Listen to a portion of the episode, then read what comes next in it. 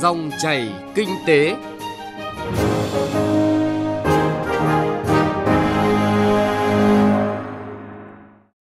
Cảm ơn quý vị và các bạn đã đón nghe dòng chảy kinh tế hôm nay, thứ ba, ngày mùng 5 tháng 3 năm 2019. Biên tập viên Bá Toàn cùng nhóm phóng viên kinh tế sẽ chuyển tới quý vị và các bạn nội dung đáng chú ý sau. Chủ động hội nhập, tận dụng các lợi thế trong bối cảnh kinh tế mới. Làm chủ nguồn dữ liệu, cơ hội lớn mạnh trong thời đại 4.0. Chuyên mục chuyện thị trường với nội dung tỏi Lý Sơn đang mất mùa, mất giá. Hãy cùng chúng tôi điểm lại một số thông tin kinh tế đáng chú ý trước khi tìm hiểu cụ thể những nội dung vừa nêu. Bộ Giao thông Vận tải vừa yêu cầu Tổng cục Đường bộ Việt Nam truy thu số tiền gần 1 tỷ 200 triệu đồng của trạm BOT Bắc Thăng Long Nội Bài do đơn vị quản lý tự ý miễn giảm giá vé không đúng đối tượng. Tổng cục Đường bộ Việt Nam cũng đề xuất Bộ Giao thông Vận tải chấp thuận đề xuất miễn phí 100% phương tiện ở các địa phương trong phạm vi bán kính 10 km quanh trạm thu phí này – Thứ nhất là do trạm đặt không đúng vị trí khiến cho người dân phản đối. Thứ hai là do chủ đầu tư đã cam kết không tăng thời gian thu phí. Kim ngạch xuất khẩu nông lâm thủy sản trong 2 tháng đầu năm giảm 1,6% so với cùng kỳ năm ngoái, chỉ đạt 5 tỷ 500 triệu đô la Mỹ. Trong đó xuất khẩu thủy sản và lâm sản tăng khá, còn các mặt hàng nông sản như lúa gạo, cà phê, cao su, hồ tiêu lại giảm mạnh, ảnh hưởng đến chỉ số chung. Dự báo trong tháng này, lúa gạo xuất khẩu tiếp tục gặp khó khăn do các thị trường lớn của Việt Nam như Philippines, Indonesia chưa có kế hoạch nhập khẩu, còn xuất khẩu thủy sản sẽ có khả năng tăng trưởng nếu các doanh nghiệp tận dụng tốt lợi thế ưu đãi từ hiệp định đối tác toàn diện và tiến bộ xuyên Thái Bình Dương. Tại các khu chế xuất, khu công nghiệp thành phố Hồ Chí Minh, nhiều doanh nghiệp than phiền về hạ tầng tiếp nhận và xử lý chất thải cùng tình trạng ngập nước, kẹt xe và thiếu hụt nguồn lao động lành nghề, kỹ thuật cao cơ sở hạ tầng nhằm hỗ trợ cải thiện chất lượng sống cho công nhân cũng chưa được đầu tư đúng mức và còn vướng mắc về cấp giấy chứng nhận quyền sử dụng đất. Những yếu tố này ảnh hưởng lớn đến hoạt động sản xuất. Cụ thể, năm 2018 vừa qua tổng vốn đầu tư đạt hơn 772 triệu đô la Mỹ, giảm 8,07% so với năm 2017.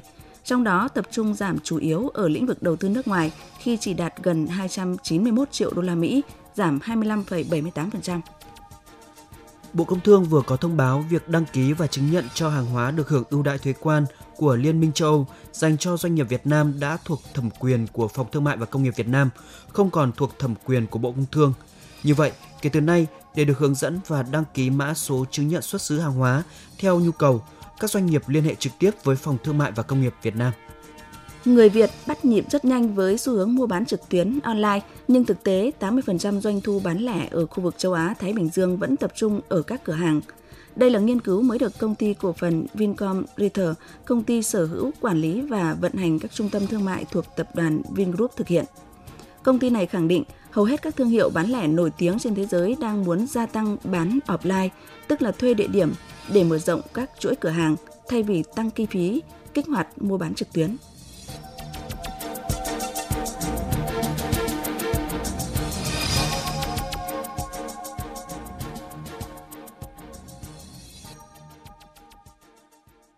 Thưa quý vị và các bạn, năm 2018 vừa qua và năm nay, Việt Nam ký kết nhiều hiệp định quan trọng. Đây được coi là những tín hiệu vô cùng tích cực cho nền kinh tế.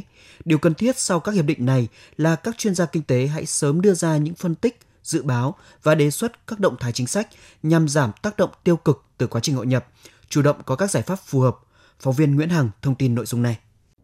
Với việc đàm phán ký kết các hiệp định FTA, Việt Nam được đánh giá là cải thiện đáng kể tiếp cận thị trường xuất khẩu, tạo thêm việc làm và thúc đẩy tăng trưởng kinh tế.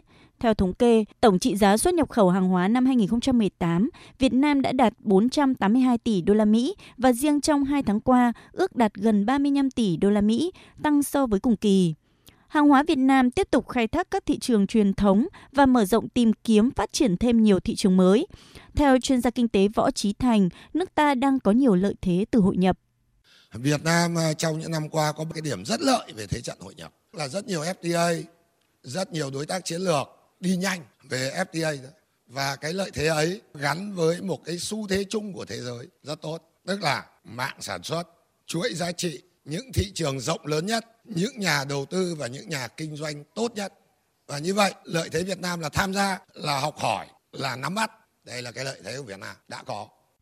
Tuy nhiên, hiện nay, sự xuất hiện gia tăng của chủ nghĩa bảo hộ thương mại, tình hình căng thẳng thương mại giữa Mỹ và Trung Quốc, quá trình Brexit để nước Anh rời khỏi khối Liên minh châu Âu đang tạo ra sự bất định, chính sách ngày càng tăng, có nguy cơ tác động sâu sắc đến kinh tế và thương mại toàn cầu. Theo Thứ trưởng Bộ Ngoại giao Bùi Thanh Sơn, cần xử lý tốt mối quan hệ giữa chủ động, tích cực hội nhập quốc tế và xây dựng nền kinh tế tự chủ, nâng cao sức mạnh tổng thể quốc gia. Việc thực hiện các cam kết hội nhập sâu rộng đang tạo ra sức ép cạnh tranh ngày càng gay gắt trên cả ba cấp độ quốc gia, doanh nghiệp và sản phẩm. Vấn đề lớn đặt ra là thực hiện được hiệu quả các FTA thế hệ mới để tăng cường được nội lực, nâng cao năng suất, sức cạnh tranh của nền kinh tế. Việc đẩy mạnh đổi mới mô hình tăng trưởng, nâng cao năng suất lao động và năng lực cạnh tranh là tiền đề và là giải pháp quyết định để nâng cao nội lực. Liên quan đến nội dung này, Phó giáo sư tiến sĩ Vũ Minh Khương, Đại học Lý Quang Diệu, Singapore, thành viên tổ tư vấn kinh tế của Thủ tướng, hiện mô hình tăng trưởng của Việt Nam lệ thuộc sâu vào thương mại quốc tế và dễ bị tổn thương trước biến động xấu toàn cầu. Do đó, Việt Nam cũng có thể thành lập Hội đồng Cải biến Kinh tế với trọng tâm đẩy mạnh cải cách để thúc đẩy các nỗ lực bắt kịp với hội nhập để thúc đẩy thương mại tự do và công bằng. Phó giáo sư tiến sĩ Vũ Minh Khương khuyến nghị. Trước hết là Việt Nam phải có một cái khả năng chống chịu rất là tốt bởi vì không biến động ở chỗ này lại biến động ở chỗ khác cho nên cái sự tổn thương của Việt Nam với lại cái môi trường thế giới là rất lớn và môi trường thế giới không hy vọng là nó sẽ nhẹ nhàng đây là sự va đập trong vòng vài ba thập kỷ tới là mình phải sẵn sàng. Nên là Việt Nam phải phải coi trọng thể chế về kinh tế xã hội cũng như là môi trường kinh tế vĩ mô phải hết sức là chu đáo không nên vay nợ quá nhiều chú trọng về năng suất chú trọng về môi trường bền vững. Nhiều chuyên gia nhận định, tiếp tục cải thiện chất lượng của công tác điều hành và cải cách thể chế kinh tế, cập nhật và cân nhắc các kịch bản điều hành cùng với hệ thống thông tin dự báo và cảnh báo kịp thời vẫn là nền tảng quan trọng đồng thời chủ động thích ứng với những tác động đa chiều của cạnh tranh thương mại và chủ nghĩa bảo hộ, chú trọng mở rộng các hoạt động xuất khẩu, thu hút chọn lọc đầu tư nước ngoài chất lượng cao. Thông tin nhanh, chân thực, phân tích sâu những diễn biến thị trường, vấn đề kinh tế. Các chuyên mục hấp dẫn, cà phê doanh nhân, chuyện thị trường, kinh tế số. Dòng chảy kinh tế phát sóng lúc 9 giờ 5 phút đến 9 giờ 25 phút và phát lại vào 13 giờ 25 phút đến 13 giờ 45 phút các ngày từ thứ hai đến thứ sáu hàng tuần trên kênh thời sự VOV1 của Đài Tiếng nói Việt Nam. Dòng chảy kinh tế, dòng chảy cuộc sống. Dòng chảy kinh tế, dòng chảy cuộc sống.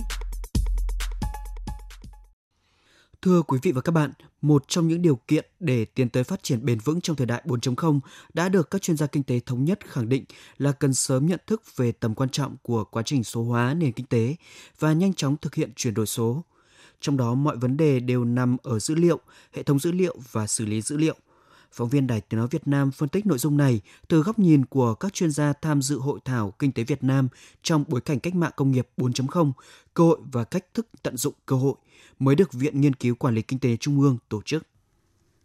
Softvision là công ty do nhóm nhà khoa học, kỹ sư trẻ Việt Nam thành lập. Các thành viên công ty này đã và đang sáng tạo các sản phẩm công nghệ ứng dụng trong cuộc sống. Sản phẩm camera thế hệ mới thông minh là ví dụ. Không chỉ có tính năng giám sát thông thường, nhiều chuyên gia đánh giá hệ thống camera này có điểm mới hơn so với camera thông dụng khi giúp phân tích hình ảnh cá nhân, đưa ra những thông tin hữu ích cho chủ sử dụng một trong những thông tin đáng mừng cho sự phát triển của ngành công nghệ cũng như góp phần phát triển kinh tế. Tuy nhiên, có một thông tin đáng chú ý từ nhà khoa học trẻ Nguyễn Đình Nam, đồng sáng lập Softvision, cũng là cha đẻ của hệ thống giám sát này là trong cái cuộc cách mạng 4.0 tức là những cái công nghệ mới, công nghệ cao tức là công nghệ mới và uh, chưa được uh, gọi là chưa phổ biến thì uh, Việt Nam đương nhiên là là một nước hơi uh, kém phát triển thì thì cái, cái nhân lực để tiếp cận các công nghệ cao là là ít rất là thiếu. Thì sau đó thì đến vấn đề vốn. Thế còn những cái vấn đề khác thì thậm chí là lại rất thuận lợi. Ví dụ như cái vấn đề luật riêng tư ở Việt Nam thì lại rất là lỏng không không à, khiến cho những cái công nghệ AI đôi khi là nó cần à, thu thập dữ liệu. Ờ, rất nhiều loại dữ liệu dữ liệu về ờ, ờ, từ dữ liệu ảnh về khuôn mặt hay là các thứ khác chẳng hạn, thì rất những những khu vực như châu Âu thì họ rất rất là khó khắt khe trong vấn đề đấy. Thì khởi nghiệp về vấn đề pháp lý ở châu Âu thì lại khó khăn nếu như động những dữ liệu có tính riêng tư, nhưng ở Việt Nam thì coi như là không có cái quy định gì cả. Thì đấy cũng là một cái thuận lợi nhỏ, tất nhiên nó không, không phải lớn lắm nhưng mà nó cũng nhỏ để mình an ủi là mình cũng không phải là thuần túy chỉ có bị thiệt thôi thẳng thắn nhìn nhận và chỉ ra những yếu tố thuận lợi cho sự phát triển của các cá nhân, doanh nghiệp trong thị trường mới, thị trường số, nhà khoa học trẻ Nguyễn Đình Nam cũng đã gợi mở điểm cần lưu ý trong công tác quản lý thị trường này. Rõ ràng, dù Việt Nam tiếp cận công cuộc số hóa mọi hoạt động của nền kinh tế chậm hơn các quốc gia khác, nhưng việc để cho các cá nhân doanh nghiệp dễ dàng tìm kiếm và công khai sử dụng các dữ liệu cá nhân của người dân vào các mục đích khác là kẽ hở, là bất cập cần được xem xét, quản lý cho phù hợp. Trước hết, phải khẳng định dễ dàng tận dụng nguồn dữ liệu cá nhân trôi nổi trên môi trường số để tăng doanh thu, lợi nhuận là tình trạng không riêng có ở Việt Nam. Những nước phát triển như Nhật Bản, Anh, Pháp, Mỹ đều có tình trạng này. Sự khác biệt theo ông Toshio Iwamoto, chuyên gia kinh tế Nhật Bản, là nhiều nước đã nhạy bén phát triển kinh tế sớm hơn, tiếp cận nền kinh tế số nhanh hơn. Các chuyên gia tiến hành nghiên cứu và đưa ra những giải pháp giúp cơ quan chức năng lường trước các vấn đề, giảm bớt những tác hại tiêu cực. Các giải pháp này cần được nghiên cứu và thống nhất trên phạm vi toàn cầu.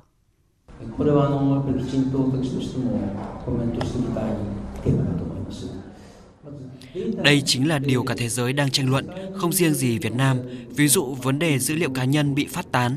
Chúng tôi cho rằng đây là một vấn đề nhỏ, không quan trọng bằng dữ liệu của một ngành sản xuất hay dữ liệu của động cơ máy bay chẳng hạn. Tuy nhiên với vấn đề dữ liệu cá nhân, quan điểm của Thủ tướng Shinzo Abe chúng tôi là tất cả các dữ liệu đều được liên thông một cách tự do nhưng phải đảm bảo an toàn. Việc sử dụng các dữ liệu cá nhân cũng cần có hướng dẫn sử dụng. Nếu vi phạm cần được xử lý trên phạm vi toàn cầu.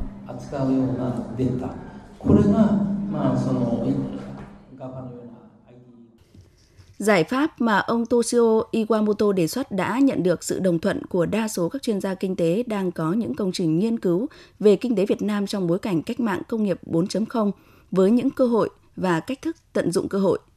Các chuyên gia khẳng định việc dễ dàng tận dụng nguồn dữ liệu cá nhân trôi nổi trên môi trường số để tăng doanh thu, lợi nhuận, phục vụ phát triển doanh nghiệp chỉ là một trong những bất cập mà cơ quan quản lý cần lưu tâm trong bối cảnh nền kinh tế tiếp cận và chuyển hướng toàn phần sang kinh tế số – để đảm bảo an ninh an toàn cho người dân nói chung.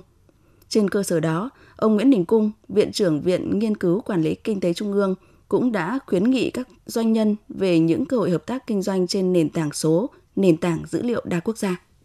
Số hóa sẽ một xu hướng tất yếu, tổng hợp rất nhiều các loại công nghệ và đó nó làm cho năng lực doanh nghiệp năng lực của con người à, nó giúp chúng ta giải quyết những công việc nó nhanh hơn nó nhiều hơn lớn hơn. Nhưng vấn đề nó lại là dữ liệu và cách thức xử lý dữ liệu. Việt Nam mình nhìn chung chưa chú ý nhiều đến những cái cơ hội cái điều kiện để số hóa cái sản xuất tạo cho cái nhà máy cái sản xuất của mình nó trở nên là thông minh hơn tối ưu hơn. Nếu như số hóa được thì năng suất lao động có thể tăng gấp 2 gấp 3 lần so với cái hiện hành và từ đó thì năng lực cạnh tranh của doanh nghiệp và cơ hội phát triển doanh nghiệp sẽ lớn hơn. Thực tế, theo khảo sát của phóng viên Đài tiếng nói Việt Nam, về mặt lý thuyết, đa số các doanh nghiệp doanh nhân đã nhận định tương lai của nền kinh tế số này và đang từng bước tiếp cận. Tuy nhiên, phải bắt đầu từ đâu và bắt đầu như thế nào để tiếp cận bền vững với nền kinh tế số thì cũng còn tùy thuộc vào mức độ nhạy bén của từng doanh nhân và quy mô, lĩnh vực hoạt động của từng doanh nghiệp. Cần cả những nghiên cứu, định hướng hết sức cụ thể, rõ ràng từ cơ quan chức năng. Chỉ có như vậy, việc chuyển dịch số mới vừa góp phần nâng cao năng lực cạnh tranh cho từng doanh nghiệp, góp phần đảm bảo an toàn bền vững cho cộng đồng, chính là góp phần phát triển kinh tế xã hội nói chung.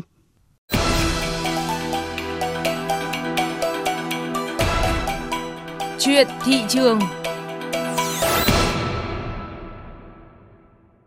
Thưa quý vị và các bạn, những ngày này nông dân huyện đảo Lý Sơn, tỉnh Quảng Ngãi bắt đầu ra đồng thu hoạch tỏi đông xuân 2018-2019. Tỏi là cây trồng tạo nguồn thu chính cho nông dân đất đảo. Tuy nhiên, tỏi mất mùa, mất giá khiến người nông dân ở Vương quốc tỏi gặp nhiều khó khăn. Phản ánh của cộng tác viên hữu danh tại miền Trung. Những ngày này trên các cánh đồng tỏi ở đảo Lý Sơn, nông dân tập trung ra đồng thu hoạch tỏi chiến sớm – Vụ này, gia đình ông Nguyễn Hòa ở xã An Hải, huyện Lý Sơn gieo trồng 4 sào tỏi, chi phí đầu tư hơn 60 triệu đồng.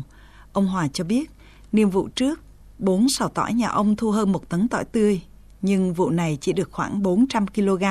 Với 30.000 đồng một kg như hiện nay thấp hơn 20.000 đồng kg so với năm trước. Vụ này gia đình ông Hòa bán tỏi không đủ bù đắp cho chi phí tưới tiêu, thuốc bảo vệ thực vật, cát trắng, đất đỏ ba gian và tiền giống. Tưới liên tục nhưng mà không nghe cái gì. Ta tưới giờ mình tối thì ré nữa, mà con thất thu. Tương tự vụ tỏi này, gia đình ông Trần Văn Thanh ở xã An Vĩnh, huyện Lý Sơn đầu tư 100 triệu đồng mua cát trắng, phân, thuốc, giống và tiền tưới tiêu. Sau 4 tháng canh tác, 7 sò tỏi của gia đình ông Thanh dự kiến thu về hơn một tấn tỏi tươi, giảm 2 tấn so với niên vụ trước. Ông Thanh cho hay, từ Tết Nguyên đán đến nay nắng nóng kéo dài, nên cứ 5 ngày tưới một lần, chi phí tưới mỗi sào tỏi 300.000 đồng. Tưới liên tục mà tỏi vẫn tóp cũ, mất khoảng 60%. Thời tiết nay đáng hộ, nên lượng nước nó bị thiếu, nên tỏi nó bị mất mồm. Như ở nhà đây thì trong bá xô chắc mất ít 60 rồi, còn chỉ có 40 thôi. Không riêng gì ông Hòa, ông Thanh, gần 4.000 hộ trồng tỏi trên đảo Lý Sơn cũng chung cảnh ngộ. Mỗi xào tỏi, người nông dân đầu tư trên dưới 15 triệu đồng. Thế nhưng từ Tết Nguyên đán đến nay, thời điểm cây tỏi tạo cũ lại gặp nắng hạn, kèm sương muối và sâu bệnh gây hại dài ngày, nên cây tỏi khô lá và tóc cũ, giảm cả năng suất lẫn sản lượng. Bà Nguyễn Thị Thương ở xã An Vĩnh, huyện Lý Sơn than phiền. Nắng bị sương xuống, khâu luôn tí nước không lụi, mất mùa rồi có gì mà mà ăn sao. Bà Phạm Thị Hương, Phó Chủ tịch Ủy ban Nhân dân huyện Lý Sơn, tỉnh Quảng Ngãi cho biết, vụ tỏi năm 2018, sản lượng toàn huyện đạt 2.500 tấn tỏi khô. Vụ này bà con gieo trồng hơn 300 hecta. Nắng hạn đến sớm, kèm với sâu bệnh gây hại, nên năng suất sản lượng tỏi năm nay không đạt yêu cầu như năm 2018. Bên cạnh đó, giá tỏi tươi hiện nay chỉ ở mức 15.000 đồng đến 17.000 đồng một kg loại nhỏ và 30.000 đồng một kg loại lớn, giảm từ 20.000 đồng đến 35.000 đồng một kg. Theo bà Phạm Thị Hương, địa phương đang triển khai nhiều biện pháp bảo vệ thương hiệu, nâng tầm giá trị cây tỏi để đảm bảo đời sống người nông dân. Chúng tôi có những cái văn bản chỉ đạo cho hội sản xuất kinh doanh hành tỏi, các địa phương và các ngành kiểm soát của các cái đầu xa kỳ và tư thương tuyên truyền là không nên đưa tỏi nơi khác về Lý Sơn, ảnh hưởng rất lớn đến cái kinh tế của người nông dân Lý Sơn. Chúng tôi cũng đang thực hiện cái đề tài khoa học chỉ dẫn địa lý tỏi Lý Sơn. Đến nay thủ tục chúng tôi đã xong và đang hợp đồng với đơn vị tư vấn là sẽ khảo sát đánh giá và cố gắng phấn đấu cuối năm 2019 thì chỉ dẫn địa lý tỏi Lý Sơn sẽ được đưa ra để thực hiện. Đây cũng là một cái bước chuyển để giá trị của nó được tăng lên và người và thương hiệu của tỏi Lý Sơn sẽ được giữ vững trên thương trường. Gần một năm nay, tỏi Lý Sơn luôn trong tình trạng bất lợi. Cuối năm 2018, hàng trăm tấn tỏi khô tồn động phải nhờ sự giải cứu từ cộng đồng, hiện vẫn chưa tiêu thụ hết. Đây cũng là năm đầu tiên người nông dân ở Vương quốc tỏi phải tiêu thụ cùng lúc sản phẩm tỏi của hai mùa vụ với mức giá thấp kỷ lục. Đời sống bà con đang gặp nhiều khó khăn. Chuyên mục Chuyện thị trường với nội dung tỏi Lý Sơn đang mất mùa, mất giá cũng đã kết thúc dòng chảy kinh tế hôm nay. Chương trình do biên tập viên Thu Trang cùng nhóm phóng viên kinh tế thực hiện. Kính chào tạm biệt quý vị và các bạn.